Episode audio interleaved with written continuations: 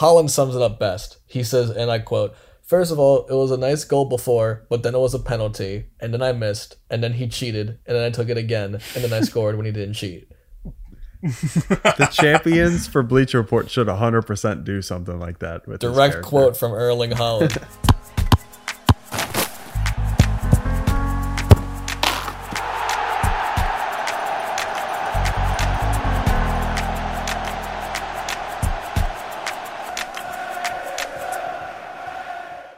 no, I was just gonna say everyone obviously is reactionary about how Juventus is out to Porto, but I think people need to realize that this is technically a Juve in transition, and everything is still kind of coming together. It is super disappointing, of course, but you know you got to realize they have a lot of injuries. You know, the people, the the personnel they wanted to play were either not fit to play the whole game in the case of McKennie, or they were just coming back in the case of Arthur. And obviously, they still had their injuries, and De Ligt obviously wasn't able to come in for a full game. So, Well, Zuck, I get tragic? that. Yes, but I still. get that, but at the same time, like we have enough talent. I feel like that we should have been able to squeak by. Like in extra time, we had them on ten men down. I, I just feel like that was a very winnable game. Absolutely, no excuses. But I think the the media going after players to, you know, make the case. I mean, I don't. I'm, I'm not going to dance around it anymore. Them claiming Ronaldo is completely detrimental to Juve at this point is utter crap. It's nonsense. He's the reason you guys have been winning most of your games in Serie A, and when he's not playing well is when you guys start to have problems. So I Well, wouldn't that, say he's that right there, that right there is for the last two months is completely false. Like Ronaldo has been the worst player for Juve since like January, and I don't think that really matters that much because of his history. It's not like that's his entire career. But on the game against Porto, there's no question he was the worst player on the field. If Juve was down to ten men, they probably would have had an advantage versus having an 11 with Ronaldo. That's how bad he was against Porto. And I mean, I don't think that's an exaggeration. He genuinely he gave the ball away in the attacking third almost every time he touched it. There was times where Juve had like a 3 on 1 and he takes on a shot on a half volley and just skies it. And he was his first touch went out of bounds like multiple times. Like he he had a horrendous performance and I think he's been he scored a few goals for Juve in since January, but overall, he's been very bad, and none of his goals have meant anything. All of his goals have come in. I forget what game it was, but he scored two goals in garbage time um, against like I think it was Crotone or something like that. I think Um, was it don't think- That was that was a while ago. Um, Okay. I'm talking about more recently. I don't remember what game it was, but um, he definitely hasn't been contributing to winning recently. I think he's been more of a negative than a positive for the past month, but I also think that people are taking that and running with it too much because clearly that's not his career. And he, he may have never had a, a patch of bad form this long in his career, but I don't necessarily think that means he's done. And it doesn't mean he's the reason for Juve's problems. Like, there's a lot more than just him, but I will agree I that think he Gab has been- Marcotti actually put it best. He even though the days of Ronaldo carrying a team on his own are done. He's too old. And I mean I get that. Mm-hmm. You know, Messi is starting to see that as well. I mean, honestly this whole season, Mm-hmm. He's we've been seeing that with Messi. Mm. But it's not it's not taking away from the fact that they're still incredible players. They just need a cast around them. And Yeah, that's that's exactly what I was gonna say. Like with Real Madrid, he he wasn't necessarily carrying that team because they had a lot of really good players too. He just complemented really No, well. He would carry them. them. He yeah, he would take them over the edge when they really needed it. So in that sense, he would carry them. But I mean, that Real Madrid team for a long time, I mean, they were stacked. And again, that was two, three years ago now. So Well, I, think mean, also this season, I don't know why, but I think he kind of reverts to old habits where when things aren't going well, he tries to play hero ball a lot and it just doesn't work. Like he's not beating defenders consistently anymore, and he hasn't for probably two years. There was uh, under Allegri a little bit. He played winger and he was still really effective in dribbling and beating defenders. But now, like if it's a three on one in the box, um, and he's you know trying to create something for himself, ninety five percent of the time he gets tackled or he just shoots it into another defender and it bounces and ricochets. Like he's not effectively beating defenders and he's always looking for his own shot first. And I think that if he and also he, he tracks back and he comes um, really deep into the midfield or really really wide, like all the way out of the touchline to get the ball. And I don't think that's his skill set anymore. I think he should be like a predatory striker at this point. I think he should do less running, save his energy, and I think he should be focused on just finding open space and you know finding areas where he can pull the keeper out. Because I think that's his his shot is still you know great as ever, but I think the rest of the game is sort of deteriorating for him and he doesn't really either doesn't realize it or he just feels the need to put the team on his back. I think he definitely just feels the need for it at this point. That's just the that's just the Ronaldo ego that I think eventually maybe not I feel like maybe this might be a point where he either tries to call. keep proving himself more or he'll or he'll wake up and he'll realize it's time for him to just become the striker for Juventus because when you, the more we analyze his game, he's not a dribbler anymore. He doesn't beat players. He can beat them at times if he has to, and his dribbling is still good, but he's not going to beat a whole team to hmm. get to goal. That's just not what he does anymore. At the same But time, you know what's- his runs are excellent. You know, he's very much he's almost always on side. He makes incredible runs. When the team finds him, he normally is able. Was to that a bring it shot at down. Morata? He's always on side. I mean, to be fair, Morata's Some never shade. on side. A little bit of Morata shade. is never, ever, ever on side. And he, Yeah, and I we'll talk about Morata later with that with that offside. yeah, we're rule. going to. There's But, um, plenty of there's plenty of performances in this Juve team that can be criticized. Ronaldo obviously Yeah, being the but- big one, but still, Just my going God, back to- no one played well except for Chiesa. Yeah, but going back to Ronaldo, it's just funny that you think about it because he was signed in 2018, fresh off that Champions League final the year before, or um, well, there's the the elimination of Real Madrid and uh, in 27 2018 and the Champions League final in 2017 in um, Cardiff. But at that point, Juve was like, you know, right on the cusp of winning the Champions League. Four out of the last, or three out of the last four seasons at that point, right? And they've brought in Ronaldo, and they've lost in the quarterfinals to Ajax, round of 16 to Lyon, and round of 16 to Porto since they've gotten him. Like they, they haven't even been close to winning a Champions League with Ronaldo. They've been much worse considering they had two Champions League finals in the three years before signing him. So it's just funny to think about that. I don't think Well- that's well, necessarily Louis- indicative of anything, but it's just a funny thing to think about. Well, Louis, how do you do you chalk any of that up to Allegri and his coaching style versus now with Pirlo and how we're playing underneath of him right now? not necessarily. Actually, um, sorry.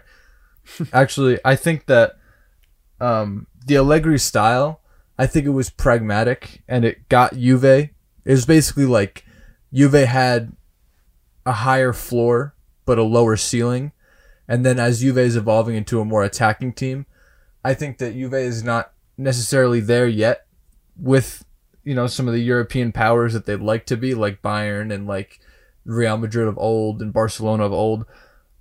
But um I would say that I mean sorry last year that just wasn't really working for a lot of reasons. And I think that the Pirlo team this year, there was so much turnover with the squad that and it, it was known that this is a project. Like a lot of people that don't follow Juve that closely just see the Juventus name and they see Ronaldo and they they think that Juve is a Champions League contender, and Juve could have easily knocked out some of the Champions League heavyweights um, if they had a good performance. Because if Juve performs well, they are a very, very good team, but they just don't have the consistency yet, and they're still learning how to play as this new group. Because the the Pirlo style is completely different than any Juve team we've ever seen. And there's, I mean, you look at the investment this summer. It was Arthur, it was Chiesa, it was McKennie. It was all all those guys are 23, 24 and under. Um, so it's a huge investment in youth. You got Dragusin, you got Demiral, you got De Ligt. All of them are under 23. So most of the squad now is youth, and it's about building towards the future. And maybe Pirlo's the guy, maybe not. I hope he is. But if he is the guy, he has to um, you know, he has to improve as a coach, and I think he will learn, you know, how to. It's not necessarily about the tactics, but it's about getting the most out of his squad on a consistent basis. Because that against Porto, for the first leg entirely and the first half of the second leg, Juve was horrendous, like absolutely horrendous. That was very Yeah, what? emotional. Am Well, I no, that was not uh, emotional um, compared to what Louis and I have done in the past, s- circa Real Madrid and the bogus penalty. but Not a bogus penalty. It was Bogus bullshit penalty. defending from Benatia because he sucks. The bogus penalty came in this game because that was So a that that weak penalty was horrible. nice That wasn't even because there. that was not a penalty by any circumstance. I mean, I And I have like to credit- nothing really went right. I have to credit Pepe for unbelievable game as a 38 year old. Like he How was, the heck is oh, yeah, he? he was I saw him out there. I was like, no way, this man is still playing. dude. He, I don't think he's played like that in years. I think he just mustered that out of himself. But also with it, with all the credit due to Pepe, he also completely committed a penalty on Morata. He pushed him with both arms, and it was that was a. I mean, it wasn't. It was also sort of a soft penalty, but it was worse than the penalty that the refs gave. Well, right, but that's a Pepe performance. It is. Oh, but the the greatest Pepe performance has to be. I don't even remember. I don't remember Sergio Oliveira, but whoever um got fouled and then laid on the ground and then he looked up at the ref. Oh my gosh, I texted you about Dude. that when it happened. Dude, I we- literally saw that. oh my Christ. god. That was at the end Did of that- the game when they were trying Yeah, to no, just that kill was time. the he was yeah he was time wasting, but oh my, that's like the cardinal sin of like that's the number one thing that people hate about football, and like he just did yeah, it. that's that's Oh a major God. thing I hate about the about soccer. That's for sure. dude that even even football fans like is a lot of football fans are okay with certain amount of gamesmanship but if you do that like he clearly was not hurt he was looking for the ref like that's too much like even Peeking Neymar between his hands with his eyes Like, to make sure he was looking. like that's a straight up rat move like even Neymar he'll dive and he'll roll around but then he'll get back up and be like okay I'm done with that he was like oh man no, that was Neymar esque for sure. No no there, there's that you know the that video I'm was talking about Luiz of, of after I David don't, Luiz I don't know yeah. what's worse, him doing that or the barrel roll when he gets his foot stepped on. Like I think they're both really bad, and it, it, they both look stupid. No, the the peeking through your hands is worse. That one's worse because you could see the look on his face too. He was like he was almost like laughing a little bit. He was like giggling. He had like this like smug smile on his face. Yeah, and Neymar pops up after barrel rolling and smirks too. I think it's I I just hate that part of the game so much. drives me nuts. Yeah, but Neymar is celebrated for that in Brazil. Like they love Neymar for the diving because in in Brazil it's considered like acting. Like if you fool the refs in Brazil, it's like a positive. It's like you did something great. Versus Yeah, just that- like that's trying to waste time. Brazil, that's you should It be is, but it's it's the culture of their sport. Like that's it's act it's the culture of the sport in Brazil. Like that's it's it's what they do. Like Brazil's big for the flair, like the the dancing around and all the tricks and the showing off, and then also trying to draw fouls that don't exist. If you could fool the refs, that's seen as a positive in Brazil. and that's why you Well, yeah, lose I to mean, again, Germany seven to one. I mean, again, Cool. it's perfectly fine if you want to be about the flair and the skill, but if you want to live in a world of make believe where you think you're getting fouled, that's more of a mental illness. So, I don't know. I mean, it does them. take a, it. It it's so I like. I could I, I could see where they're coming from because it is like it's like acting. It's like a skill. Like you just fooled somebody. It's like you just pranked the ref, dude. My God. or being tactically sound. yeah, but just here's the yeah, picking but Lou, does, team does, like does. Neymar get up and say it was just a prank, bro? Because I've never heard him say it. No, dude, it's implied. I don't know. if man. you I flop, you're a lot of people get the loser. Let's move on. If you Yeah. flop, you're a loser. Joe's point, you're a loser. Whoa. Just a Cool. loser. I mean, Hey, I don't know. Is there 7-1. anything else you want to comment on the Juve game? Because I, oh well, I guess we should talk about Morata. Wait, I, I want to bring up the the point you made to see what Lou thinks about it because I don't think we talked about it. Uh, you said because we had the extra man and extra time, we should have had someone laying down behind oh, the Oh, wall to block Hundred percent, Because I see Premier League teams do it all the time, and they look so dumb And the one time you don't Dude, do Juve, it, Juve does it too. It they have happens. Cuadrado lay down all the time. Yeah, but we had an They al- extra Juve guy and always we does still it. didn't do it. that's the point. Like you literally, here's the thing. And Pirlo actually took personal responsibility for this in the interview. Ronaldo and Morata should not have been in the wall. That is never where they should be. Ever. They're not going to put their body on the line for that. That should not have been Yeah. those two. And there should have been someone else laying on the ground. That's just how it is. You had the extra man, too. There was no excuse. None. I also don't. I don't really think it should be a talking point. Like I think it's so minute over the course of a game. Like to me, I genuinely don't care. Like yeah, there should have been someone under the wall, and Juve does that a lot. I think the Oh, reason there it's wasn't. minute, but it's the little details. That's like that's what lost the game. It's the little things. That's what lost you the game. You know? Yeah, but the reason there wasn't someone under the wall is basically just because they believed that it wouldn't be possible to get it under the wall and with enough velocity to beat Szczęsny because we would have to. It's you can't hit it from forty yards without it. And again, none of this is Hitting to the away turf from at the point all. You shouldn't have even been in extra time for any reason whatsoever against Porto. That shouldn't that- have even been a position you were in. Yeah, that's There's the so main many point. Different things that you can add up over the course of the game. Those little things, like Zach was saying, that that ended up losing us the game. And when you keep missing out on those little things, it does cost you the game. So I know we can kind of dismiss it as like, oh, we should have done that, but we should have had a guy laying down behind the wall there. I don't know how And- Juve only scored two goals in that second half. Also, they had like 24 shots in the second half, and only two went in. Like they were just like it was like just an onslaught. Well, Ronaldo was busy sending moon balls out of the stadium.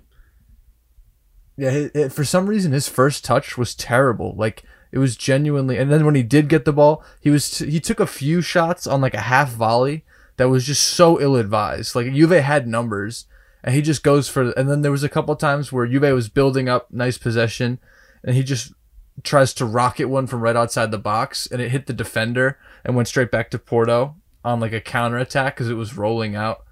And also the way Porto was set up, they were set up in such a deep counter attacking. Like I'm talking about like Newcastle United, Big Sam Allardyce. Like we have 11 men back behind the ball. And then once we get the ball, we're like a rocket ship just shooting down the other end. Like Porto was so deep in the counter attack so that if you give the ball away in the wrong area, especially if you give it away on like it gets a blocked shot that's just, you know, volleying back the other way, that Porto just already has numbers going back and like it's just annoying to defend. Well, that was what we were talking about when Ronaldo just kind of put the blinders on and was like, I'm just going to have to do this myself. And he just isn't capable mm-hmm. of that anymore.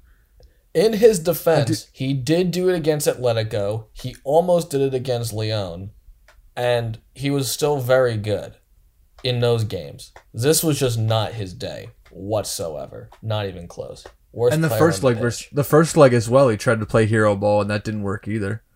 yeah. The first leg was a complete debacle, but at least they had it so that they had an away goal. It was 2-1. Like they could have easily wiped that. Especially if they they didn't even score in the first. They were down 1-0 at halftime. But imagine if Juve got the goal in the first half. It was 1-0 Juve at halftime. And then they came in with that intensity in the second half. Like the score would have been 3-0. Would have been easy. You know? Yeah. I think I if Juve know. got, I think if Juve got an early goal, it would have been so much easier for them. Like I think honestly, the worst part of the two-legged draw would have been their performance in the first half, and not even that they gave up that penalty because that was it was a soft penalty, but it was a mistake nonetheless.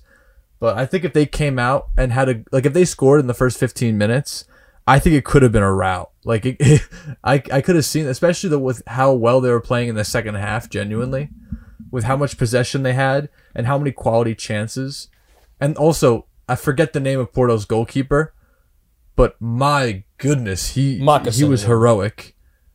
I think he had like 14 saves in total. He was phenomenal. And also there was a Chiesa shot that hit the bar. That you remember when Pepe tackled him on an empty net and it just went off the bar. Cuadrado. I don't know how Cuadrado hit the bar in that spectacular shot, but then also Chiesa had he he rounded the goalkeeper, but then he just couldn't get there fast enough, and Pepe saved it on the line. Man, I- don't know how that Chiesa shot didn't go in. Chiesa would have had the Hattie too. Porto would have been demoralized like that. That would have been it right there. You know, there was so many 50-50 breaks that just went for Porto's way. I mean, credit to them. But um, I'm not that discouraged by the Juve loss as a Juve fan. Like it, it is embarrassing that they lost to Porto, and I think it is a worse loss than the Lyon loss and worse than the Ajax loss. Um, because of the team there, I think that Ajax team was actually amazing, and that Lyon Yeah, team the last Ajax year loss was can be chopped up to a fluke, and Spurs' win against Ajax can also just equally be a fluke at that point. that dude. That that was like superhuman. that whole that Lucas whole Moura. Champions League season. Wait, didn't he score like complete- four goals in in a, in the second half? It was what did three goals in the second half. Dude, that One was of which in the 96th minute, last kick of the yeah game. that that was it. Like Ajax should have been in the Champions League final, and that team was like that. It wasn't even that. I mean, they had the talent with like De Ligt and De Jong, but that team top to bottom was just so good, and they played so well together. Like that was a historically know. good Ajax team. and that potentially would, and that would have been a much harder game for Liverpool to win. Especially, Yeah, I genuinely- Mo I think- was coming back from an injury at that point. So and it wouldn't have been such a terrible game. That that that Liverpool Tottenham game was so boring. I know, but I know there were a couple of our performances we wanted to mention. Do you want to briefly talk about Morata? Oh, wait, We're gonna. oh, Can we save the the offside rule to the end though? Because that's a meme. That's hilarious. Fine, fine. Well, I Um, just love that every single time Morata would like make a run, in the back mm-hmm. of my head, I would be like, know he was on side when he got the ball, but I was like, if we score here, they're gonna VAR it and it's gonna come back mm-hmm. every single time. I honestly thought uh, Chiesa's first goal was going to be off. I was I was very relieved when he was onside because I thought Morata was off in the build-up on Chiesa's first goal, but they reviewed it and it was good. I mean, it was great. Look, I mean, the only player, in my opinion, I mean, there were some decent performers out there. The only player who really looked like he deserved to be out there for Juve was Chiesa. Oh, no doubt. I might get a Chiesa jersey. He was heroic. Chiesa's honestly this year. Fantastic. Yeah, Chiesa's been Yeah. really good. I wouldn't say he's been incredible this season, but as of late, the last two months where Ronaldo hasn't really been there, Chiesa's been the one stepping up. Well, yeah, he's I been mean, the all- best player on the team a lot of games recently. All competitions, I think he's at something like 12 goals, 10 assists, a little little more than halfway through the season. So that I mean, for what he came in for and considering he wasn't featured that heavily in the beginning of the season, I think that's a great season for him. He, yeah, he's got. Well, I can't actually see his assists for some reason. I think But- I think in Serie A he's at like eight goals, seven assists in Serie A in like twenty games And approximately. he's got four Champions League goals. I don't see his mm-hmm. assists here. He's got six goals, five assists in Serie A in 20 matches, and he's got a goal in the Coppa Italia. So Do better research, Zuck. You should know the numbers. I don't know the numbers on Federico Chiesa. Juventus isn't my team to research. I leave that to the Italians. Yeah, But yeah. if we're not going to discuss Morata now, unless you want to, because there were plenty of other interesting games that happened that were more interesting than Juve Porto, because this should have been a wrap and it wasn't. so Do you want to talk about the Dortmund versus Sevilla? I really want to talk about it for one moment, one moment only, and I called Joe about it, and Joe didn't even know what I was talking about because I didn't know what I was talking about, and I told you. what Lou, were you and talking neither about? of us I don't what- remember. This Is was a relatively yes. the this Haaland is all about Selly? Haaland. This is it's ob- it's more it's all- it's about everything Erling Haaland. First of all, Erling Haaland was incredible on night. Again, another brace. Um, he had a he had a relatively easy goal, I believe it was in his first in the thirty fifth minute. Yeah, it was it But was a then the other in. one, yeah, but the other one was just bizarre, absolutely bizarre. Erling Haaland was running through on goal. He absolutely took a defender out, pure strength. The kid's an animal, and he and he uh, got the ball around the keeper and he scored. Um, and that was fine. Whatever. The goal stood. No foul. No offside. No nothing. But then out of nowhere, and this doesn't make any sense to me because there was no whistle blown, no flag raised, no nothing. VAR intervenes and pulls it back for a penalty for Erling Haaland, which doesn't make any sense. So they canceled his goal to give him a penalty. he missed the he didn't miss the penalty. He had his penalty saved because the keeper was off his line, They resumed play. Two minutes later, they find the keeper was off his line, so they retake the penalty, and Haaland scores that one and gets in the keeper's face and celebrates in his face That's awesome. Because I had no idea bec- that happened. because the keeper had basically I guess the keeper was taunting Haaland after he missed the after he had saved his penalty, which I thought was kind of scummy because it was a Haaland goal. Haaland had thoroughly destroyed Sevilla's defense. So I thought that was kind of karma. And Haaland sums it up best. He says, and I quote, First of all, it was a nice goal before, but then it was a penalty, and then I missed, and then he cheated, and then I took it again, and then I scored when he didn't cheat.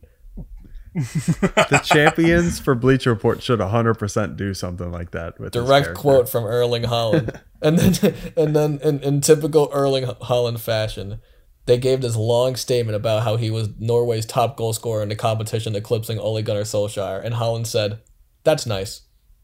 He's only played 14 Champions League games, and he's already Norway's top scorer in Champions League. That's correct. You know what's the craziest stat? So Haaland scored his 20th goal against Sevilla in 14 matches. correct. Do you know how many matches it took for Messi and Ronaldo to hit 20 Champions League goals? 40 and 56. Forty-two. And yeah, you, 56. you saw the you saw the stat, dude. I That's did. insane.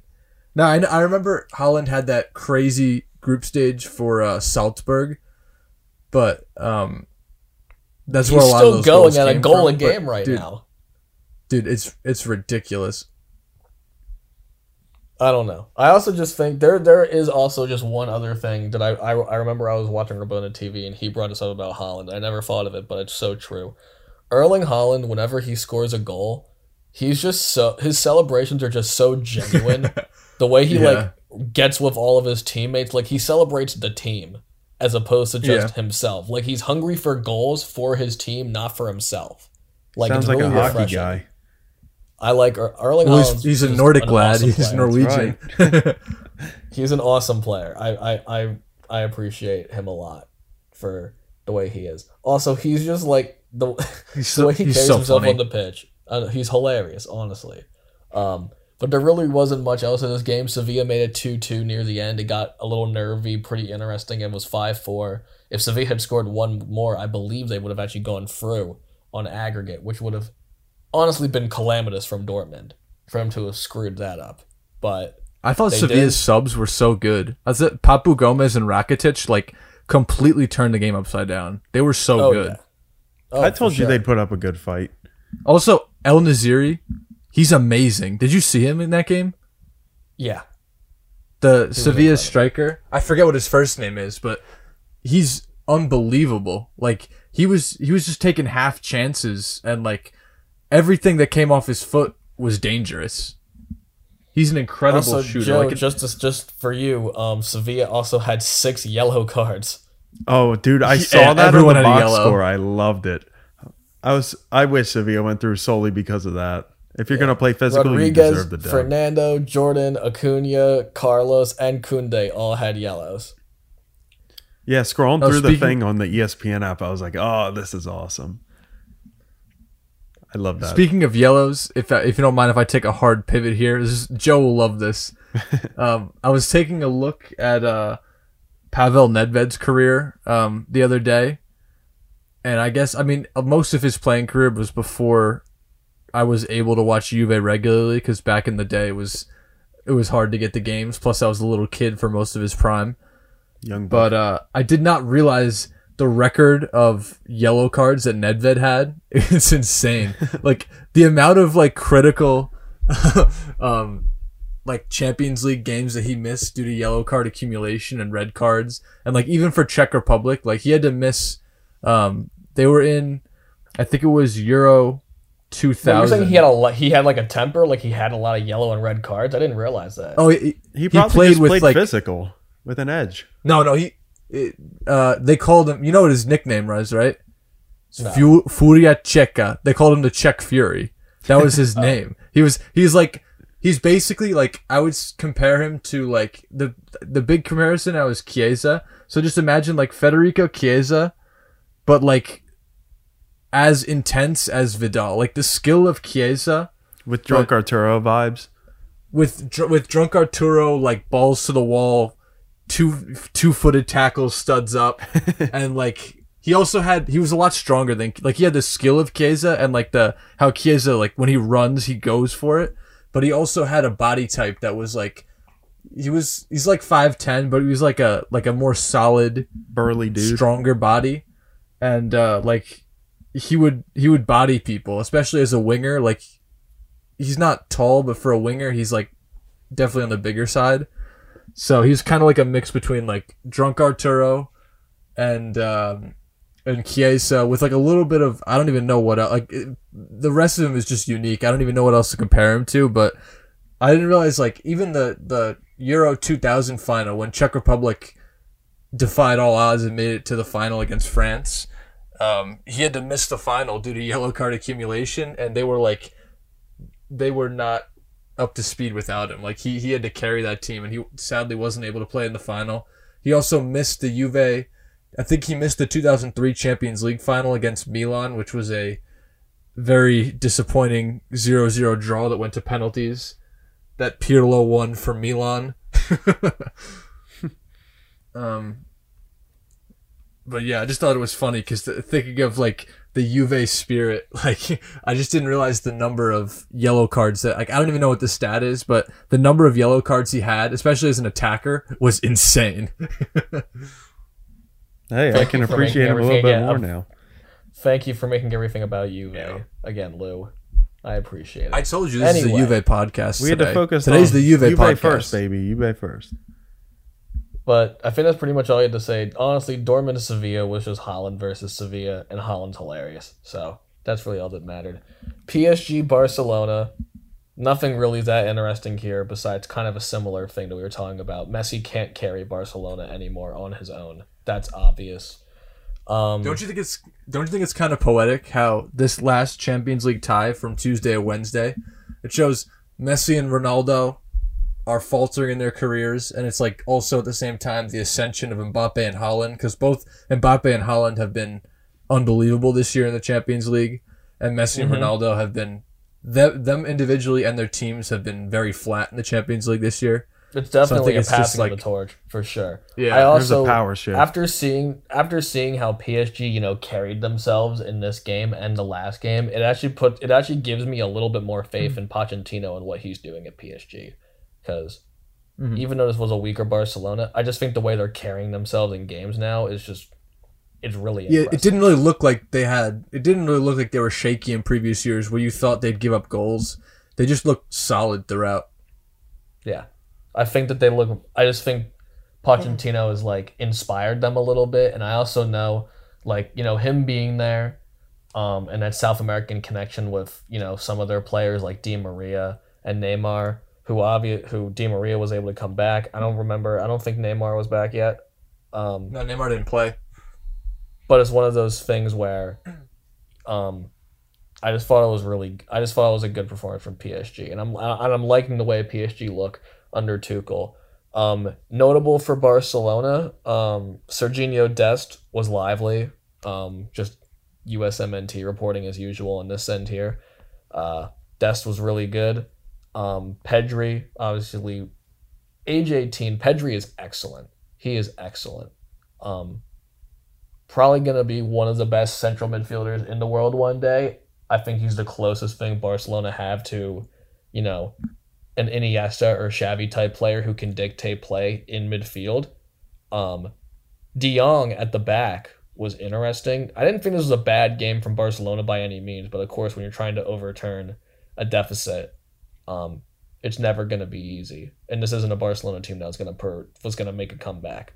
So, not too many thoughts on that. Besides, I just I just enjoy the way Overall PSG are optimistic. playing. When it comes to a big game, Spurs have a tendency to be rather Spursy. That's the word. So I asked myself, if I were British and wanted My to win a trophy, what would I do? So I organized a baking competition. Now every competition needs judges, so I found the most judgmental and also out of work people that I know. And to ensure that we win, I've had the boys practicing baking for weeks now.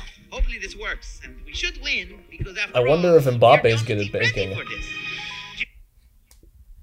That was just in honor of Pochettino. At Spurs when he was still Spursing. Well, he has silverware now. He does have silverware now. After Boom three roasted. days. Boom. Um, Good for and him. then I could win them. I'm also just I'm also going to won that. address my absurd prediction that I made, which wasn't really a prediction. I just did it for the crack. I said Leipzig would score three goals against Liverpool to advance. I And was about to bring that up. And instead, Liverpool, after somehow losing to, um, let me get this right, because I, oh, that's right, fucking Fulham, who are in relegation zone, they somehow beat Leipzig 2 0. And five straight advanced- losses at home. You And underestimated advanced- the power of Fabinho's, dude. Fabinho came back and they look completely different. Well, I didn't know he was going to be back. so, Well, I- you should have done your I didn't know research, either. Zuck.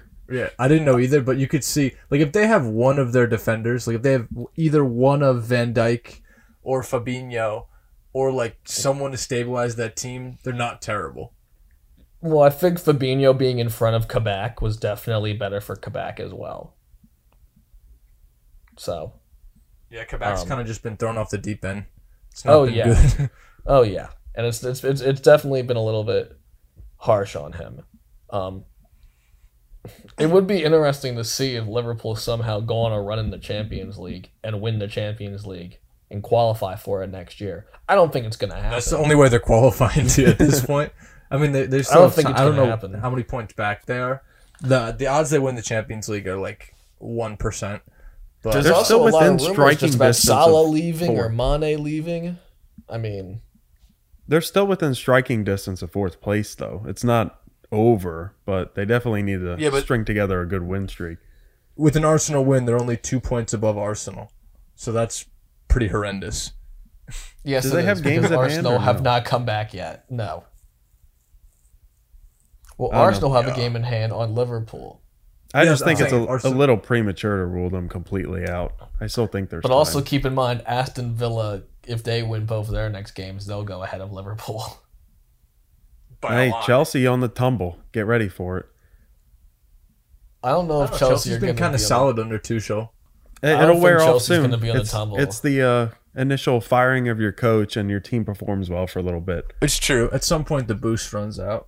It's also the five at the back, which Premier League teams can't break down ever. Which we found Dude, out. it's like FIFA. Conte. It's the same as FIFA, dude. Everyone plays five at the back. You just can't break them down. Not unless Um, you get a couple red cards. to be fair, what's hilarious is somehow To be fair. West Ham are still in the race for top four. dude, Lingardinho scored again last weekend. It was nuts. I think it was a penalty he scored though. Lingardinho's actually been good. I'm just gonna. I mean, le- the past I'm month, happy for Lingardinho's him. been more honestly. effective he's than a, he's a great meme, but I'm so glad that he's doing well because there's real. I really you can't hate him as a person. No, Have they- honestly, I Have they been wearing those jerseys that they always win in now a lot more recently, or are they like figuring out how to win he's, in on, other? he's on jerseys? West. He's on West Ham, mate. But Are you talking about West Ham jerseys? yeah, This is a West Ham jersey they always win in. I thought that was just a United jersey. No, no. I'm pretty sure that West Ham has a very similar thing going on. Oh, I, I don't know. I only knew about the the black and white that Pogba always scores in for Man United. No, have no maybe idea I'm about the West maybe Ham I am thinking of that, and I'm mixing things up. I don't know. You're mixing it up, Joe. It's a late. It's late. Sorry. it, it doesn't matter what what jersey Lingard wears. He's always got a pair of hammers. Um, And as oh my God. And as an Arsenal as that an could have Arsenal been the best joke sympathizer, you've ever said on this podcast. that was as an Arsenal sympathizer though. The fact that Lingard Millie I love how you, I love how you're not On- going as far as to the say you're a fan. You're a sympathizer. Like you're an Arsenal sympathizer. well, no, like all right, to say the only reason why I don't say I'm an Arsenal fan, like Arsenal is Juve. by far the team I support in Premier League. But it's like to say I'm an Arsenal fan would underscore me as a Juve fan because like I am undoubtedly a Juve fan. I watch every Juve game and like you know I I've been a Juve fan. I will always be a Juve fan. But like Arsenal, like I follow Arsenal when I can, and like I'm loyal to them to where I'm not gonna root for another Premier League team over them, but I'm not gonna act like I watch every Arsenal game and you know I'm I'm not like a loyal fan in that respect but uh, they are my Premier League team that I support, and like I don't, I'm not to support any other team over them. But you know, I don't want to. I'm not to claim to be an Arsenal fan. Just a sympathizer. well, before, But just the fact, just the fact that he, before- yeah, what's up? the fact, the, the fact that Lingard Millie rocked on the Emirates crowd, like that is it's just so funny. Like, do you remember that? yes. The just the Millie rock like that. It's so disrespectful. It's so ridiculous because it's Lingard, but it's also so funny. Okay. Before we get off track with this crap, we're gonna Off go. the rails, I wanna, baby. That's when our best content comes through. I want to die. I want to talk more because we haven't gotten to have Lou's take on his Champions League predictions for next week's games, and I also want to alter Oh. a couple of mine. I don't Joe, even sure remember might what I wanna- made mine. I'll think about it. Jesus Christ! Zach, All remember right. when we said Mo Salah would be the top scorer in the Premier League? Remember we were like pretty heavy on that. Well, yeah, and he is. Wait, he still is. yeah, Really? yeah. Oh, I haven't been so watching. leads. I haven't been watching this. How? How? How many goals does he have? Seventeen. Oh, really? Yeah, he leads. That's hilarious. Second is second is Bruno Fernandes with sixteen. That's hilarious. I didn't even realize Mo Salah was still top scorer. I thought that take was hilariously aged. I thought he only had like ten or twelve goals. No, no. I guess no, a lot of them, how many of them are penalties though? How many of those are penalties? Not a lot. Because Bruno Fernandes probably has like what out of that sixteen, he probably has like seven or eight penalties, Mm, Uh, I want to say he has six. six penalties. Can you Although sort through to be fair, fast to find in that? Bruno Fernandes's defense, he has six. Bruno Fernandez has like 16 goals and 11 assists this season Well, yeah, in the Premier I- League alone. he's- he is unbelievable. His playmaking is his playmaking is huge, but like I think the goal number is like overselling his contribution as a goal scorer because of all the penalties. But also, I Oh, don't know yeah. a better way to. Uh, I don't know a better way to do it. Like, a, obviously, a, a penalty is still a goal, but like it's a much easier goal I'm than any still other gonna. kind of I'm, goal. I'm still gonna say he's an elite. He he's an elite attacking midfielder. He's elite. oh, definitely, Honestly. definitely. Um, I don't think anyone's questioning that. oh yeah. No, for sure. Hey, Dele Alli and and Laporte both have zero goals. Just so you guys know. Oh wow. Yeah. Oh wow. The ox the good. ox has more goals than Dele Alli does. The ox. Oh. But anyway, Louis, um, obviously you know the scores from the last games. So Real Madrid, Atalanta. Mm-hmm. What are you saying? Oh man. Uh, as much as I want Atalanta to go through, it's not. It's not gonna happen, lads. It's not happening. Really, it's only a one 0 deficit though. They could overturn it. And Yeah, after that bogus red card too. I think Atalanta's chance was in the first leg. I think they had chances to score. I just don't think it's going to happen in the second leg. I mean, the with the way they've been playing recently, I think they sort of lost. I'm not going to like. So I'm to say they lost a lot of their mojo. Not to where they're not a quality team, but I think I the don't know days of I don't know about that. They lost to Inter one 0 but they beat Crotone five one. They beat Sampdoria two 0 They beat Napoli four 2 Mm-hmm. I don't know if they're done yet. They're all over the Yeah, place though.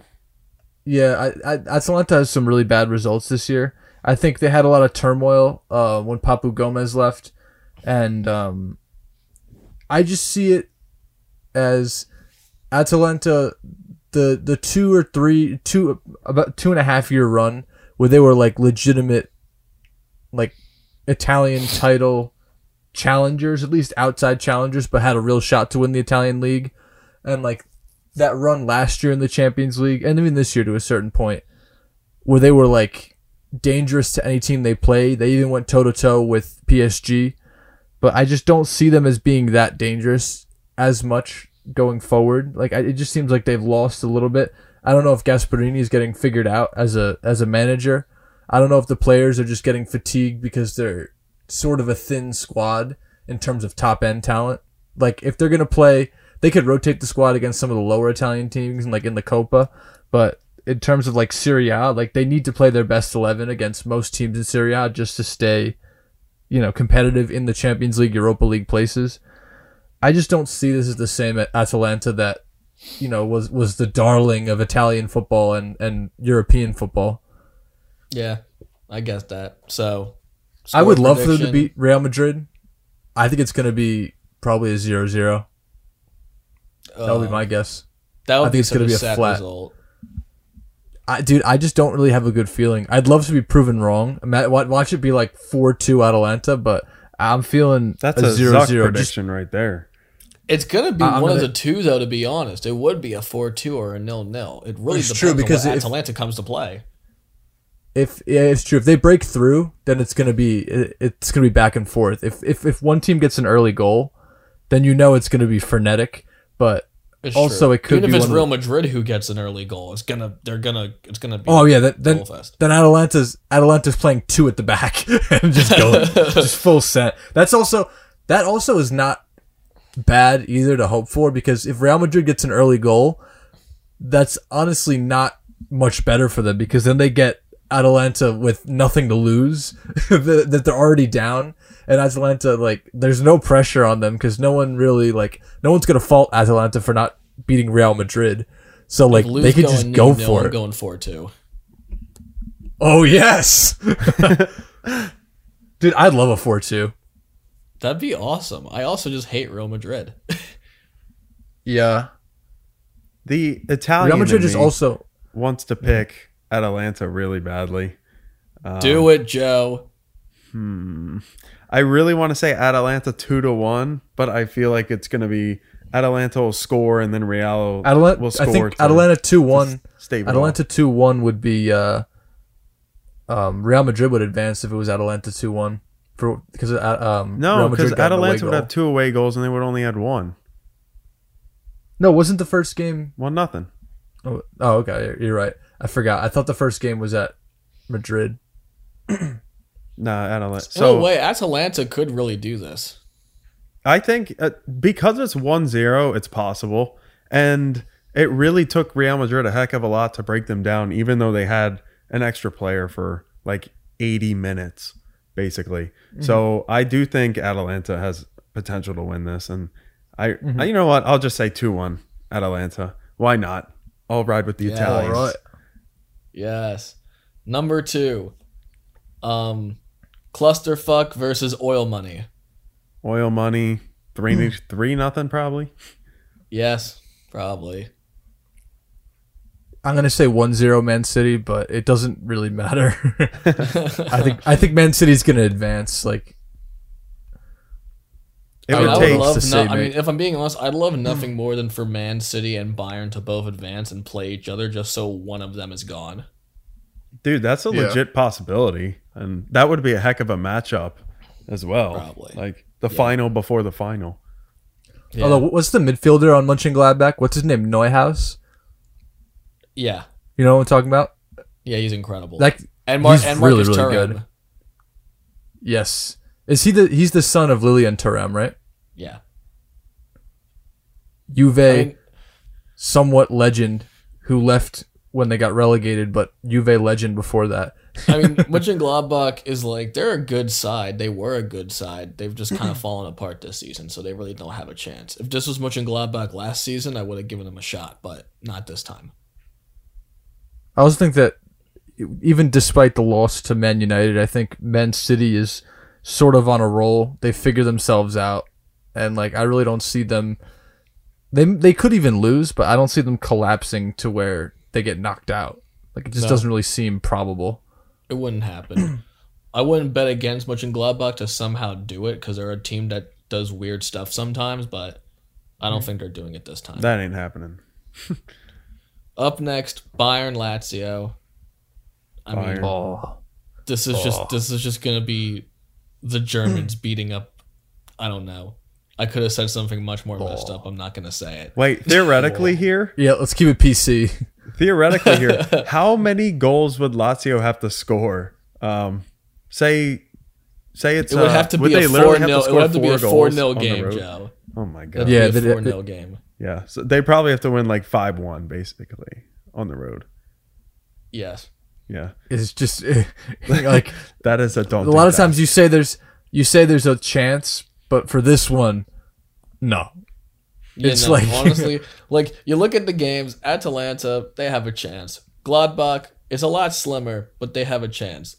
Lazio, no, It ain't happening, Chief. it's not, not, today. happening. Not even. What do we say? Three one probably. I don't even think they get. A I- goal. It doesn't even. It doesn't even matter. Like, I don't None even know what matters. Bayern. Bayern could roll out their U twenty one squad and lose 3-0 and they'd still advance. like it, You're I don't even know what that team. Bayern, Bayern- the U twenty three squad would lose. I said U nineteen. Did, did I say U nineteen? No, I thought you said U twenty one. I guess we all heard Oh. different numbers there. Either way, Dude, I my- still my think brain's a Bayern's little U19 fried. beats Lazio. No, that that's disrespect right there. Lazio's a very very good team. Lazio A actually very, beat very Atalanta good- this year. That was a long. Lazio Lazio beat a while lot of top teams. Yeah, that was January. Um, Hey, it was Lazio would just December, fly around January. and just like kick every one of those kids in the face, uh, if because they would just feel disrespected because that's how. I mean, did you Lazio see is. the Did you see the Juve Lazio game uh, last Saturday, which feels like ages ago, but it was only a week ago? Um, like Lazio was really giving Juve the business, and then Juve found a way to pull through, and they ended up winning three one. But um, and also sad to say that was probably the best Juve performance of the season. Unfortunately, three days before, actually, it wasn't their worst performance, but their worst result because they didn't advance. Mm-hmm. Yeah. you know. But Lazio, I mean, Lazio is a real, real team. Like they're they're not as good as the Lazio that finished runner up to Juve. They're not as good as the La- and even Lazio up until the pandemic started, until the, the lockdown. Lazio They looked like they won the were actually going, like they actually had a real chance to win the league. They had a lot of injuries, and the team didn't really come back. They lost a lot of the momentum after the restart, and after the restart, they were quite bad. They had a lot of bad losses, and they just lost a lot of games in general. The record wasn't very good. At beginning of this season, they were also, for the first month or two, they were like in October they were still in 16th, but since then Lazio's been quite formidable. Like they don't really have any that many bad results since, you know, November December. Yeah, Yeah, they're not going to beat Bayern, but they're not going to lose to mm-hmm. a farm team of theirs either. So Yeah. Also with that still- with the I Bayern would- game, I would say any team playing Bayern, but particularly the Lazio in the first leg, like even though the the score said four one Bayern, like a lot of times when you play Bayern, the game could be 50-50, and then Bayern just gets a few breaks, and then it's an onslaught. Then after that, your your chance is done. Like if you make one or two mis- not even mistakes, but like one or two chances go awry and Bayern capitalize, like it's over. Like you, you saw the, the Bayern versus Dortmund game last Saturday. Like yeah, I was, Dortmund I was about to dive into that actually. they Dortmund was hanging in there, and then all of a sudden, Bayern get a little glimmer of hope. They score one, and then Lewandowski goes down eight seconds later and scores like a stupid goal that like it wasn't even a, really a chance, and he just puts it in. Like Yeah, but I would also argue that was just Dortmund screwing up as opposed to Bayern. Just like don't get me No. wrong, credit to Well, Bayern. no. but No, it- Dortmond Dortmund I would say- a lot. Dortmund Yeah, but that- collapsed. that was- you have to give credit to the team that ends I'm up always coming gonna give back credit from to that. Bayern, You're but I'm down just two saying- nothing. Oh very no! early. Up to that point, up to two nothing, it was fine. But I'm saying, I'm saying like two nothing, and then when they brought it back to two two, that's all credit to Bayern. I'm saying from that point on, it was Dortmund were bad, bad. That's just bad. they were rattled. That's what happens. Of course. You blow a lead Oh, like yeah. that, and Well, I actually I don't necessarily agree. I would say that Dortmund sort of um, played for the draw too much. So they were like they they had nothing going forward in the second half attacking. Once they went up 2-0, they were just trying to hang on and you can't hang on against Bayern. Like if you're not going forward and trying to expose their weaknesses at the back, then you really have nothing. Like Bayern registered two shots in the second half. I don't know if either of them were on target. But then once once Bayern smelled blood in the water, they're they're attacking like and i think also what you guys haven't said about that game i think if lewandowski doesn't score that goal right before halftime and instead of it being 2-2 at halftime if it was 2-1 and they were able to contain bayern that much in the first half i think dortmund actually would go on to win that game. But since they they gave up that goal right before this the halftime i think that really deflated them mentally and i think they were a little bit sluggish in the second half because of it. But I wouldn't necessarily say that Dortmund collapsed because that would not be giving enough credit to how good they were for most of the game. Oh no, They Well, were I'm just saying outclassed. In the second half, particularly, they were they were not good. Yeah. I would say in the second half say- they really collapsed. Yeah. First half, excellent. I would say that the last 10 minutes they collapsed. Like they, when they gave up the goal, they put their heads down and gave up another one Like that Yeah. was a lack of a loss of focus.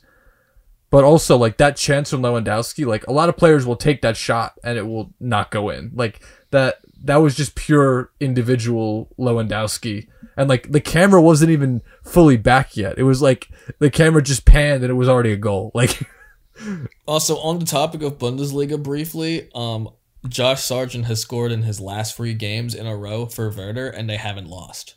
So I'm just saying. What are you Yo. saying? I'm actually impressed by the kid. Like I was not expecting that. Josh Sargent, honestly, when you like look at him in context, he's playing in a team that creates virtually nothing. He does so much work. He actually covers I'm pretty sure he covers the second most ground of any player in that team, which is insane. like more than some of the fullbacks. So he's he's like dropping in the midfield, he's linking up play, and he's a good finisher. Um I know a lot of the attention went to Matthew Hoppe for his hat trick, but he's very young and inexperienced still. Josh Sargent. Does he get a lot of for a minutes in the. Schalke team? Oh, Hoppe, he Is Hoppe still game. getting minutes? Oh, okay. He starts every single game. How's his goal scoring record since the hat trick? Well, he had his hat trick, then he scored in his next two games in a row, and then Right. Schalke completely have collapsed and do nothing, and Hoppe hasn't gotten the ball really. How's Schal- I'm not by uh, I'm not in front of my computer. How's Schalke in the table in Bundesliga? Are they still in the relegation zone? Um, they are, they are in the coffin. Oh, what what place are they? Are they in uh, 18th, the sixth? Oh, they're dead last. dead last, By a lot. points Oh, below man. 17th. Ooh. Oh wow, they're that. Oh my god, that's depressing, dude. That's They're that's probably worse. That's worse than when Parma collapsed in 2016. You know, Talking they're about like a gone, dude. historic team. They're Oh man, Like, we like- want like you want to talk about Dortmund collapsing, kind of being in sixth place. They're only four points off of fourth, but no, Schalke Dortmund, Dortmund didn't collapse. points. They just had some bad results. Schalke has collapsed. Schalke's completely collapsed. Um, Oh man, I think we So- dove into that though with their financial issues. yeah, we did. Um, dude, I just can't believe they have the second most expensive training facility in the world besides Man City. yeah, It's insane. Like just the, the mismanagement of funds, and now they're both about to go bankrupt and about to get relegated. Like they're shot. They could get some enthusiastic, you know, some some billionaire that really cares about the team and can bring them back with crazy financial investment, but there's no guarantee of that. no. That's the only way they're really coming back anytime within the next three four years. Yeah. Before we go Parma down the came up- rabbit hole, Yeah. we can discuss Chelsea Atletico Madrid because I think this is by far going to Oh, yeah, be the forgot best game to watch. Um, Also, unpredictable one. You, I have no idea what kind of Chelsea we're going to see in this game. I actually mean, remember before- my prediction for this one. I remember was, we uh, both said extra depends. time, penalties, Atletico go through. Mm-hmm. But Chelsea are not slowing down. Um, I'm not. but I'm still it. actually gonna. I'm still. I'm not changing mine either. I'm still saying Atletico go through. It's gonna be a good game. I think Atletico's going to go through also. I think they're going to go through before extra time, though. It's 1-0 Chelsea, right? Yeah. Yeah. Yeah, I think I think Atletico pulls out a 3-1, something to that effect. I mean, I would love to see Chelsea get knocked out. If I'm being honest. Wait, what have You, they been you've literally uh, been like blowing them so hard recently. Are you kidding? I don't like them though. They're still good, dude. They're good, and they're. But I would love to see them lose still. I don't like the way they play, but they're just winning because they're being super pragmatic. Doesn't mean they're fun to watch. I think Simeone will be able to eat that up. I hope he will. what is uh, what does Atletico fans call Simeone? They call him like Voodoo Cholo or something like that. What they, What? Voodoo something? You know what I'm I've talking never about? heard that. No, I've never What's- heard that before. Oh, I forget. I forget the nickname they call him now, but it's so funny. Hold on, I'm I'm gonna figure it out. Hmm. I didn't know he had No, like a nickname. It's Fun so fact funny. as well. Um, Fabrizio Romano. This is how you know it's potentially true. Bayern, Man U, and Liverpool are all looking into Christian Pulisic availability. El I Cholo. actually I think think he's going to be available. I think he will be available in the summer. I think I he think will Chelsea's be too, and. I personally think he fits better at all three of those teams than Then the he does at. Chelsea. Yeah. And I also think Mm. Like if you look at the situations of all of those teams, while Liverpool are in a bit of a slump, you wouldn't bet against them to bring in some players next season and get back into top four. I think Pulisic would be a great player to help them do that. Man you, I'm not a fan of the way they're run, obviously, and I don't think Ole is the best manager, but from an attacking sense, I think it's a great team for Pulisic to go to again. He will flourish in that system. And Bayern's Bayern. I mean, if they can manage a player like Arjen Robben and Franck Ribéry with their injuries, they will 100% be able to work with Pulisic and help him get over his Yeah, little injury run. Where, unless Bayern sell one of the wingers, what where would getting rid of Pulisic Coman. fit in the pecking They're getting rid of order? Coman. That's why they're, Oh, they're they look- are. the current rumor is if he goes to Bayern, it's a swap deal. Coman goes to Chelsea, or he goes to Man, or he goes to Bayern as a replacement for Coman still, but it's because Coman's going to Man U because Man U also wants Coman, or out of nowhere he would be going to Man U or Chelsea because they're both looking into him. You said Man U Um, twice. No, Was he that because Coman Man- Man U or Pulisic to Yeah, Man U? because it's like because there's like a big because like the thing with man him going to Man U is if Man U doesn't get Coman, I think because I think they really want Coman. Um, Mhm. right now Bayern's looking at Pulisic as a replacement for Coman if Coman leaves. Mhm. Um, Mhm. if Coman goes to Chelsea and Pulisic goes the other way, it's technically a swap. Um, Coman going to Man U, Bayern still get Pulisic because they need a replacement. If none of that happens, Pulisic could either go to Man U or he could go to Liverpool. But he doesn't fit the system. And I also just I personally think that it would just be great for his career. Like he did well in his first season. This season's been not good whatsoever from him what like in any sense. And I just think it'd be great for the curse of Chelsea to come back and bite Chelsea again. Because if there's one thing we know about Chelsea letting go young, talented players, they always do well. So let's just let him go, and Pulisic will start to rip it up again. Fund wise, would that be comparable? Coman for Pulisic? Yeah, I, think, it's Pulisic about is even. worth more. well, actually, Pulisic yeah, is worth more, but it's, it's about even on. I mean, I think Pulisic is worth more because of age, but transfer market values are both equal. Okay.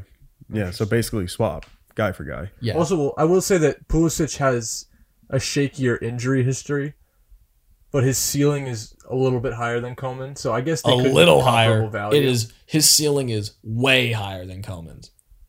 I Coman, don't- in I my mean, opinion, Coman- Coman was I Coman he is no see scrub. potential with him. yeah, but he's also already twenty five. I mean, you say 25 like he's super old. That's that's still pretty Yeah, young. but we're yeah, but again, I mean, he's well, twenty five is young, but Pulisic is also twenty two.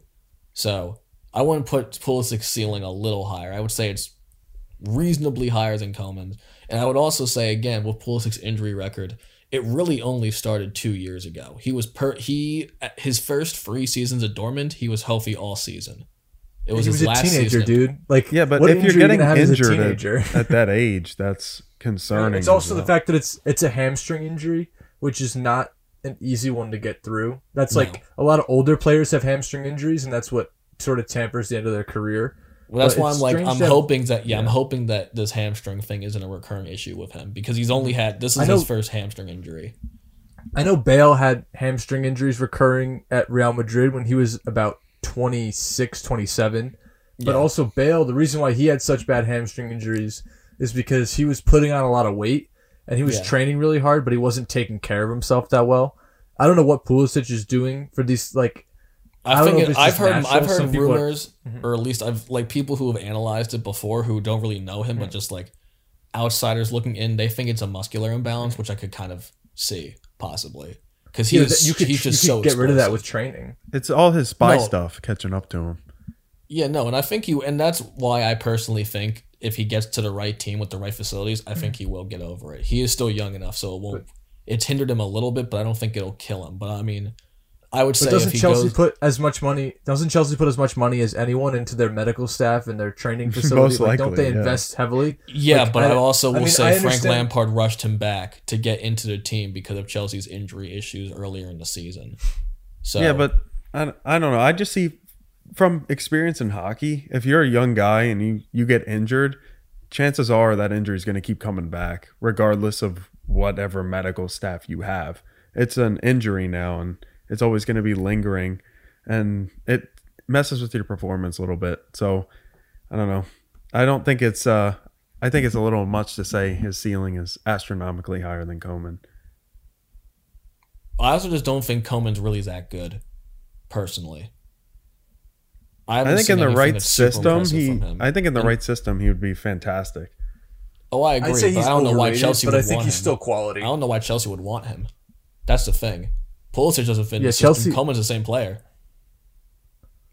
Also, recently I have come around on my opinions of Chelsea, not of their transfer business business necessarily, but I've come around in the opinion that uh, before I don't know if we said this explicitly, but before there was the belief that if you have too many playmakers on the same team, that it, it takes away from all of them. Yeah. But I actually don't necessarily agree with that as much. I think you could have because if you have three or four elite playmakers, say people that play sort of a similar style, like say Argentina when they had Messi and Dybala, and they wouldn't play Dybala because they said you know their their styles overlapped. I think if the players don't buy in, it's not going to work. But if you get the players to buy in properly and you have the proper defensive cover and structure around the team, you could have like a four-two-three-one with like four dribbler playmaker types, and I think it Well, I could mean, still I mean, work. you saw that at Man U with Rashford, Pogba, and Fernandes. All three of them are playmakers, and actually, they're different kinds you of could argue playmakers, Rashford's though. kind of a goal scorer, but Rashford creates a ton. yeah, Bruno Bruno Fernandes and Rashford are number ten esque playmakers, And Pogba, Pogba is like a well, he's he's like a number eight who likes to get forward. But he's I'm talking about like you could have do any defensive work.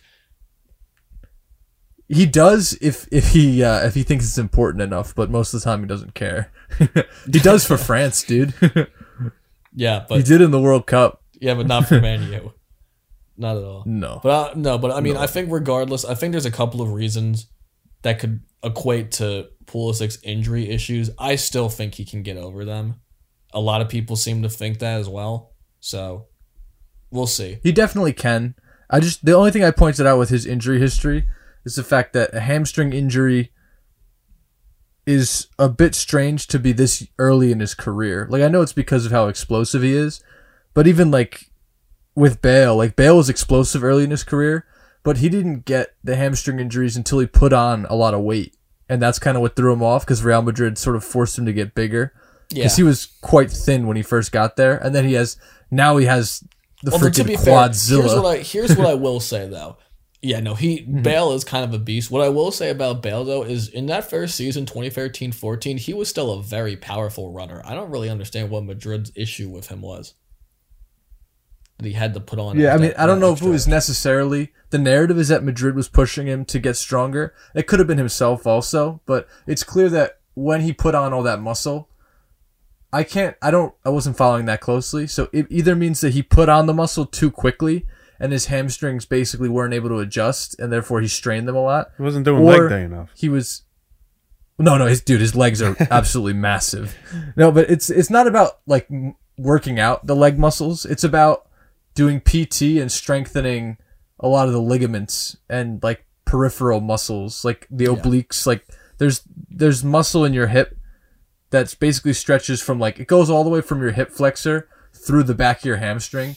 That's the reason Douglas Costa has had a lot of problems with the obliques. That's why he has a lot of hamstring and uh, hip abductor issues. It's the same reason Douglas Costa is a very explosive runner, and he's had you know uh, basically his past five years have he hasn't played a full season because of his hamstring injuries because he's so explosive, and you can get around it. But I'm not necessarily saying that he doesn't train properly or doesn't do enough PT because sometimes there is nothing you can do. But um, it takes a lot of determination to make sure that you are working out properly. Like Ronaldo easily could have had those kind of issues, but he's been a unit. He's he never misses games because you could tell that he is so focused on his physical therapy and making sure that his body's right in every possible way. So I'm not necessarily saying that anyone else doesn't do that because you never know what they're doing in training. You could do everything right and still have those injuries. But Oh, I think for Pulisic at his age, you shouldn't have those kind of problems. Like maybe the Chelsea training staff is pushing him too hard. Well, that's and that's not really again caring. that's an that's a rumor I heard. I've heard that Chelsea. I've heard the rumor too. I I don't know if it's true or speculation, because I think that Chelsea invests a lot of money in their medical team. So I don't know why. Like they would probably have some kind of system in place where they would see, they would have medical people say, you know, this isn't right. This, this something's wrong here. Well, I've heard rumors of Frank Lampard kind of bypassing them, which I think was an issue, and it was just Lampard because again, and this is one of the things. That doesn't make sense though. I don't Why would really you have a coach usurp medical professionals on a player's health? Like a lot of times the the coaches a lot of times listen to medical professionals like as an authority like you know they they try to work with them and say you know what is what can we do they don't say like there a oh you know i'm gonna play him anyway Lampard left. I don't know what all of them are, but there's just a lot of stuff going around about it. He was And also a lot of times cl- a lot of times there's the precedent they have in Liverpool a lot too, where it's like the club board will make sure that the manager doesn't play the players, even if the manager wants to. A lot of times it's the board that tells the manager he can't play the player. Well, yeah, and, and I mean, it happens again- a lot in the NBA too. Well, I also But I'm like- always skeptical about Chelsea in a lot of cases, just because I feel like, just because of how cutthroat they are, and because of how their injuries came about when Pulisic was getting back to fitness. I always thought he was Mm-hmm. rushed back into things, and he obviously didn't get injured again. Obviously, he's fine, but you know, maybe this extended at run out Mm-hmm. of him just staying fit, staying healthy might help him a little bit Mm-hmm. for when he does transfer away. But I think a club like Liverpool, Man U, or Bayern are just much better for him personally, um, just so he has more time. That's really all. That's mean, my personal opinion on it, though. I think a player like Weston McKennie is far more robust and can go anywhere. I think Pulisic needs to be properly like managed for at least a little bit longer, just to make sure he doesn't have injury issues anymore. Because when he plays and when he plays well, he is the U.S.'s best player, and we need him. So, I think a move to Liverpool Man U or Bayern is best.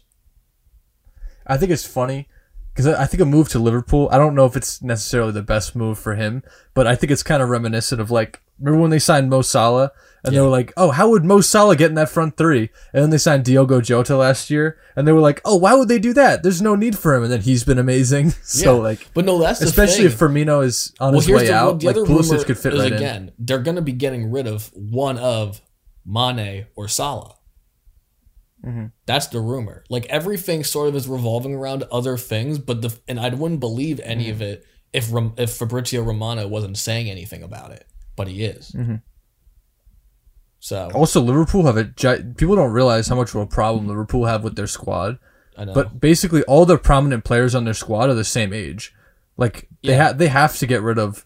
I don't know if it's necessarily Salah or Mane, but they have to get rid of a lot of their key players, or at least a few of them, just to keep diversity in the squad ages. Because like Van Dijk and Salah and Firmino and Mane and Henderson, like all those guys are the same age base. They're all within two years of each other. I mean, and like if I was Liverpool, one of them I starts would- falling off, they're all Yeah. gonna fall off. Yeah, if I was they need some younger players. if I was Liverpool, what I would personally do is I would I would say sell Mane because I don't think he's been performing that well this season, and I think he still Mm-hmm. commands a high transfer value. I would say sell Mane if you can. I would say drop Mm-hmm. Firmino into a center mid role, which is kind of where he should be from now on. Um, Mm-hmm. Move Salah centrally as a striker. He's been really good there before. Jota on the right. Mm-hmm. Bring Pulisic in and put him on the left. That's scary. That's really scary Mm-hmm. and that's an attack that's rel- and then you still have Jota and Pulisic who are young, and you can slot in your mm-hmm. choice of any of the mm-hmm. young midfielders like Curtis Jones, um, who has been excellent, mm-hmm. and you can get you know any young striker in the world would be complemented by you know the other young talent at Liverpool. But even so, I also think Liverpool, that Salah- Liverpool's not. I also I actually think Pulisic's best choice as much as I think Bayern would be good for him, I actually think him going to Man U would be kind of great for him. I just think the way they play, and I also just think he would get into that team with no issue whatsoever. Easy. I disagree. I actually think Liverpool would be the best move for him because I just don't really trust the way that Man United is run. I don't really know because like you, you there's a lot of common sense things Well, that Man true. United. Yeah, no, you're right. I take it back. I and take they haven't back. done them. Like they still why is Martial still on their team? Like they they had a chance to sell him two years ago for a decent amount of money, and like now I know they were they were you know holding on to hope, but like they should have gotten rid of Martial, and even if not, like last summer was a perfect opportunity to sell him and get someone else in, and like there's a lot of other players that they've kind of not been able to sell or they've overpaid for certain players and messed with their budget. You know, it's the opportunity cost of paying a hundred million for Harry Maguire. so like I don't really trust the way that Man United is run. I don't really trust the way that Man United is run. Like as good as uh Wan-Bissaka is, Harry Maguire and Wan-Bissaka cost a combined 150 million. You could get a lot more for 150 million. Bayern's entire team is like 200 million from top to Also, bottom. I'm being honest. I think Wan-Bissaka is literally a center back. He has no attacking output. He should be a center back. I think his defensive instincts are good as a wide defender, and I think there is. I You think can play I with think he'd be best as a third center back in a free at the back system. A, he, at three at the back, he would be good. I don't know if I necessarily trust him as a at a back four, just because. Yeah, but okay, think mean, of it like I- I this, don't- right? yeah. Say Radu doesn't work out. Ready for this? Mm-hmm. Ju- Juve defense of the future is a free man back line of Demiral, De Ligt, and Wan-Bissaka. That's arguably the three best natural defending players in the world at that age. As As- De Ligt and terms is delicious. Yeah, but I Juan would- Bissaka, I don't love that. underestimate how good Wan-Bissaka is defensively. He is so good. So good. He pockets every player he plays against, to be honest.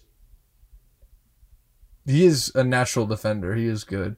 Fun fact, the only player he really wasn't able to pocket when he played against him was Christian Pulisic, but that's besides the point. Yeah, I think certain players with like top top end pace, he might they might have a step on him, but anyone who's not elite pace, he's probably Yeah. got him covered. it's just players who are very cheeky with their pace and their dribbling. Oh. I think Sterling gets. I think Pulisic, players like Pulisic, and I'm pretty sure he actually had a bit of difficulty against a player like up against. I think it was Lucas Moura, or it might have been Bergwijn. It was one of those two players who are like mhm. really good at dribbling, but also really know how quick they are. Like I feel like Sterling never Well, really ta- hits a ball. Mhm. Like Sterling never really like uses his pace with the ball. He just has the ball close to his feet at all times, and Wan-Bissaka just tackles him. But Pulisic and He Bergwijn, Sterling used draw to though. Well, no, Sterling. Sterling used to do it. Yeah, yeah. but not anymore. He used to be- Sterling thinks Sterling thinks he's Messi now. Yeah, he kind of does. Well, fellas, But you said you said cheekiness. You were talking about cheekiness, and uh, I don't think Lingard has played Man United since he's transferred. So you talk about cheekiness. That's the real test because we've only seen them as teammates, really. oh my god, I can't wait. That I mean, can we can we make a promise that we're gonna watch Man U versus West Ham? Oh, dude, what would you do if Lingard and Millie rocks on the United? Well, there's- I was gonna no just fans, about to Millie ask rocks you. at Old Trafford. he can still do it on the field. It carried the same significance. Yeah, significance. no, I, I was, but the fact that he did it at the main stand at Emirates in front of all the Arsenal fans, that was just so r- ridiculous. Like this, the fact that it was Lingard.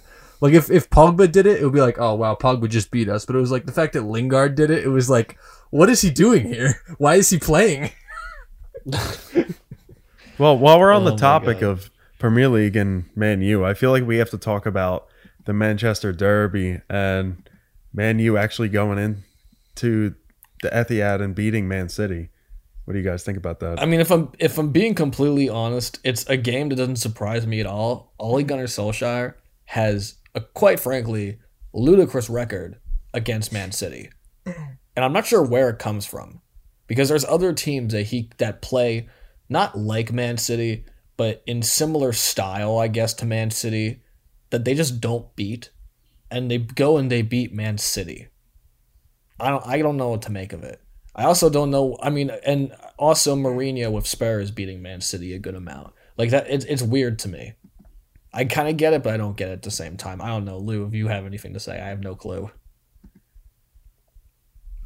Honestly, I don't have much to say. Like, it doesn't really tell me much about Man United. It doesn't really tell me much about City. I don't really think it's indicative of their future in the league this year. I think City's still clearly going to run away with the title. I think Man United is still clearly going to be inconsistent. So like I, I haven't really learned anything from the game, but uh, good result for Man United. Yeah, It that's a doesn't heck really of a tell me result. anything That's else. for sure. I mean, I don't get it. I mean, again, when you Um, like look at teams like Man City, I don't really get how they lose to teams like Man U and Spurs. So often, anyway. Man City has lost a good amount to Spurs and to Man U. I just thought this pretty interesting for some reason. I don't know. Sometimes certain managers and teams and styles and the way they play just matches up well against you, and I don't know. Maybe something has to do with that and the way Man City Well, plays. these mismatch of Ole with no tactics ever beating Pep with all the tactics. I guess that works. Yeah, see, Pep doesn't know how to coach against someone when they're not running any tactics. He doesn't know what to do. That's a good point. He's like, "What He's do like I do? What do I do? He's not. He has no formation at all." oh my god. I don't know. All right. Yeah, Louis. You want to talk about the offside rule? About the the Wenger offside rule? Oh, are we? Oh, are we going all the way back to this now just because you want to talk about this? Fine, sure, I think it's a, I think it's a funny story. I think it's meme worthy. I think it's funny. sure, go for it. But this I don't. This is my only weird story because I haven't been able to to browse the internet. Yeah, Um, but Hit us. um, yeah. So the Arsene Wenger is leading the charge for a new proposal to FIFA for an offside rule. Basically, there's a lengthier explanation, but the gist of it is that you wouldn't be called offside unless any part of your body that is eligible to score a goal is offside. So a leg or your head is offside, then you'd be considered offside. But if your your hand is is offside or your arm, you wouldn't be considered offside. I think it's personally good because it's more consistent and it just makes more sense because like if you're just running and your arm is over but really your body's behind the defender, you really shouldn't be offside for that. I think that's a well timed run. Um but a lot of people say that it's favoring the attackers, which in definition it is, but I really don't think it's going to like it's not going to change the way that you play the game. It's not going to change the way that you attack into space because really there's still like it's not going to change the way you approach the game. It's just going to make the calls and the VAR a little bit smoother and easier. So I think it's a good thing, but I think UEFA and FIFA is going to be a little hesitant because it's going to make Morata too powerful, dude. Morata's going to have like 50 goals. I actually have. Morata's gonna have sixty Lou. goals. What do you say? I have a couple of stories now, Lou. Wait, I got a This is good really one funny. too. Oh. You do. Mine's Joe, go first. mine's quick. Mine's quick. Yeah, go for All it. right. So Morata wins the 2022 Ballon d'Or. what? Morata wins the 2022 Ballon d'Or. Oh, it already happened. For Book it scoring now. 128 Place goals. bet. And he'll still be. someone I still have the guarantee you, with that rule, he'll still find a way to be offsides. Has someone does someone update the counter of Morata offside goals plus total goals? He probably There has have to like be. 35 goals this season. Because I remember he had 20 in like October when he only had less than 10 real goals, but he had 20 over 20 including offside goals. So he probably he probably has scored at least 15 to 20 offside goals that have hit the net this season in all competitions. So add that to his tally of I think he's probably about 15 goals total all competitions so far. That's a pretty good season. Okay, so oh my God. my interesting, funny story, I guess. Um, on a, some kind of Twitch show in Spain, uh, Sergio Ramos said that if uh, Messi decided to leave Barcelona when his contract expires this year, he can live with him in Real Madrid. That's that's a little creepy. Well, I, I left the little part out. He said while he's house hunting, but I just thought oh, the headline okay. was- Thank you for the, headline extra was. Yeah, the headline was funny by itself. It was just like it basically said Sergio Ramos says uh, Messi can live with me at Real Madrid. Oh my God. I mean, Messi is worth enough money that he could buy about 30 houses in Madrid. he could buy a whole So apartment not- complex. Yeah. I think it was implied that it was during the house hunting period. I, that actually happens a lot in sports, funnily enough, because I know Tom Brady Uh, he lived in Derek Jeter's house when he first moved to Tampa. Yeah, he was right around the corner. They So- were literally uh that house by the way, it looks like an aircraft carrier almost. The coloring too. It's Jeter's house. very, yeah, Jeter's house. It's really weird. I think Brady said he's going to buy himself a house though, but we'll see. Why not? He's already a legend in Tampa. Also, Tampa back Bay. in New England when uh, when Antonio Brown signed for the Patriots, Antonio Brown he actually lived with Tom for his entire time in in New England because that was only a couple weeks. It was like two three weeks. Oh my god. But I think Antonio Brown had like a full guest house, like he was in a separate building. But considering Antonio Brown's disciplinary record, that is bold. I don't know how Tom Brady's wife allowed that. Oh, Gisele's a Gisele. very tolerant Gisele was woman. probably bugging out. That's for sure. dude like the, the the number of investigations on antonio brown to have What- like Remember when he like froze his feet in that like cryo chamber or whatever the heck it was? yeah to, to, he was trying to get out of oakland so he, inj- he tried to injure himself by freezing his feet in a cryo chamber And he What got like fuck, he got dude? frostbite so bad he almost had to get him amputated. yeah it's actually that's actually not that uncommon for players to try to get out of their contract by intentionally injuring themselves but uh that is that could have been really bad yeah, that's some like low brain type of stuff though. Like Jesus Christ, I don't know. Well, Antonio My Brown's got a stories are- history of making dumb decisions. yeah, I could, Yeah. I could tell. You know, oh, side, very short side note. You know, when uh, when Gardner Minshew was in college, he was in junior college, and uh, basically he was going to run out of eligibility, so he tried to um, end one of his seasons, before, like in the preseason. So he punched a wall and tried to break his throwing hand to avoid the Christ. season to get another year of eligibility. To like And red he, he actually didn't. Yeah, because he, he, already used his red shirt year, and he wanted to transfer to Washington State, where he ended he did end up playing and was very good and got drafted. But uh, I forgot what school he was at. It was I think it was in either it might have been Mississippi State or something like that. But he, he intentionally tried to break his own hand to be uh, to get a injury red shirt year and transfer, Minshew mania. insane. And then now look at the lad. And- All right, anyway, well, what's, what's well story, talking Zuck? about the house stuff. Uh, this one's a, a very funny one. Um, so Oh, yeah? this was probably a couple. This was a couple of years ago. I think it was three years ago now. Um, the New York Islanders, the hockey team, um, before we fired our old coach and got Barry Trotz, our old coach Mm-hmm. actually was living in our general manager's basement. so For how long? I don't. I'm not exactly sure how long to be honest. It was long enough that it was like awkward and weird to know about, but uh, he was just Don't like, hockey coaches usually Huh? make like seven figures? Don't hockey coaches make six, seven figures? yeah, I know. I don't know what was going on. Maybe real estate was tough in Long Island at the time.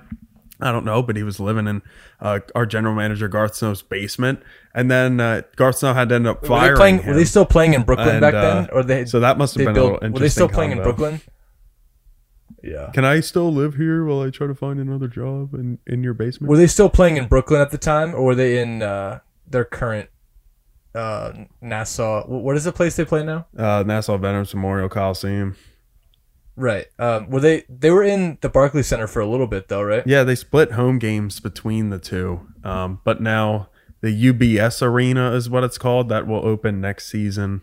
Uh, really, Oh, so really nice looking stadium. It's going to be pretty cool. They still play in the Coliseum a little bit. I thought the Coliseum got knocked down. Well, the Collie's still Nassau up. They like remodeled it and like refurbished it. Oh, For- okay. So now after the Islanders leave, it'll just be used for like concerts and stuff. Dude, I thought that place was gone. Nassau Collie's kind of, kind of sus, dude. Dude, it's been around since It's like the great venue. seventies. It's it's uh it's not a great vet. Have you been there before? Yes, I've been. I, it's not a great place to like. Mm-hmm. I don't know to if you want luxury, but if you want to like go there, there's not a bad seat in the house for hockey, and the acoustics in the building small, are right? phenomenal. Like the, it traps the noise so well. So it's definitely the best place to go if you That's like fair. Mm-hmm. actually want to watch the game. But if you want like a box seat or or something like that, you're just screwed because there's none in there. Mm-hmm. Have you been to Barclays though? No, actually, I didn't go. I love Bar. I love Barclays Center. I heard it smells like oranges. Great. Is that true? Oranges. Yeah, apparently they like pump some kind of citrus scent into the air in there. I, I, I just heard that it smells Hmm. like citrus almost in there. Interesting. I, I've been to I've been to Barclays like three or four times. I don't remember. Maybe next time I go, I will uh, think of that, but I don't particularly remember it. It, it definitely doesn't smell like piss though. like I don't I haven't been to the Nassau Collie, so I can't say for sure, but I'm sure there's a little little hint of piss. Well, let's just say they call it the Coliseum for a reason. Because if you're an away fan, it's you're you're gonna be covered in beer by the time you leave. Um, it's, it's a good Hey, time. it's better than the it's better than the Italian stadiums because I can confirm that they do smell like piss, except for Juve Stadium. yeah, that's a nice pristine. I'm sure the old one. Uh, what was that called? The our old stadium. Stadio degli Alpi. Yeah, I'm sure that one was There's a, a uh, a scent. yeah. The, I mean, the old Italian stadium, just European stadiums in general, have terrible infrastructure. Well, and you They could don't like them like smoke in the stadiums during games and stuff back then, right? Dude, you used to be able to smoke on the field until like three years ago for the coaches. Oh my goodness! Oh my god. All right. Anyway, sorry for uh, going on a sidetrack, Zuck. Off the rails. Everything goes back to Italian football for you. And Hawkeye. We always find a way And to relate a bunch of different stories with sports. Hockey will always And- be able And I bring be up. I bring up the NFL a lot So one too. of the stories that just stuck out to me for some reason, this is the headline. So Alan Judge is a player in the championship, and Darren Drysdale is a ref. what team do they play for?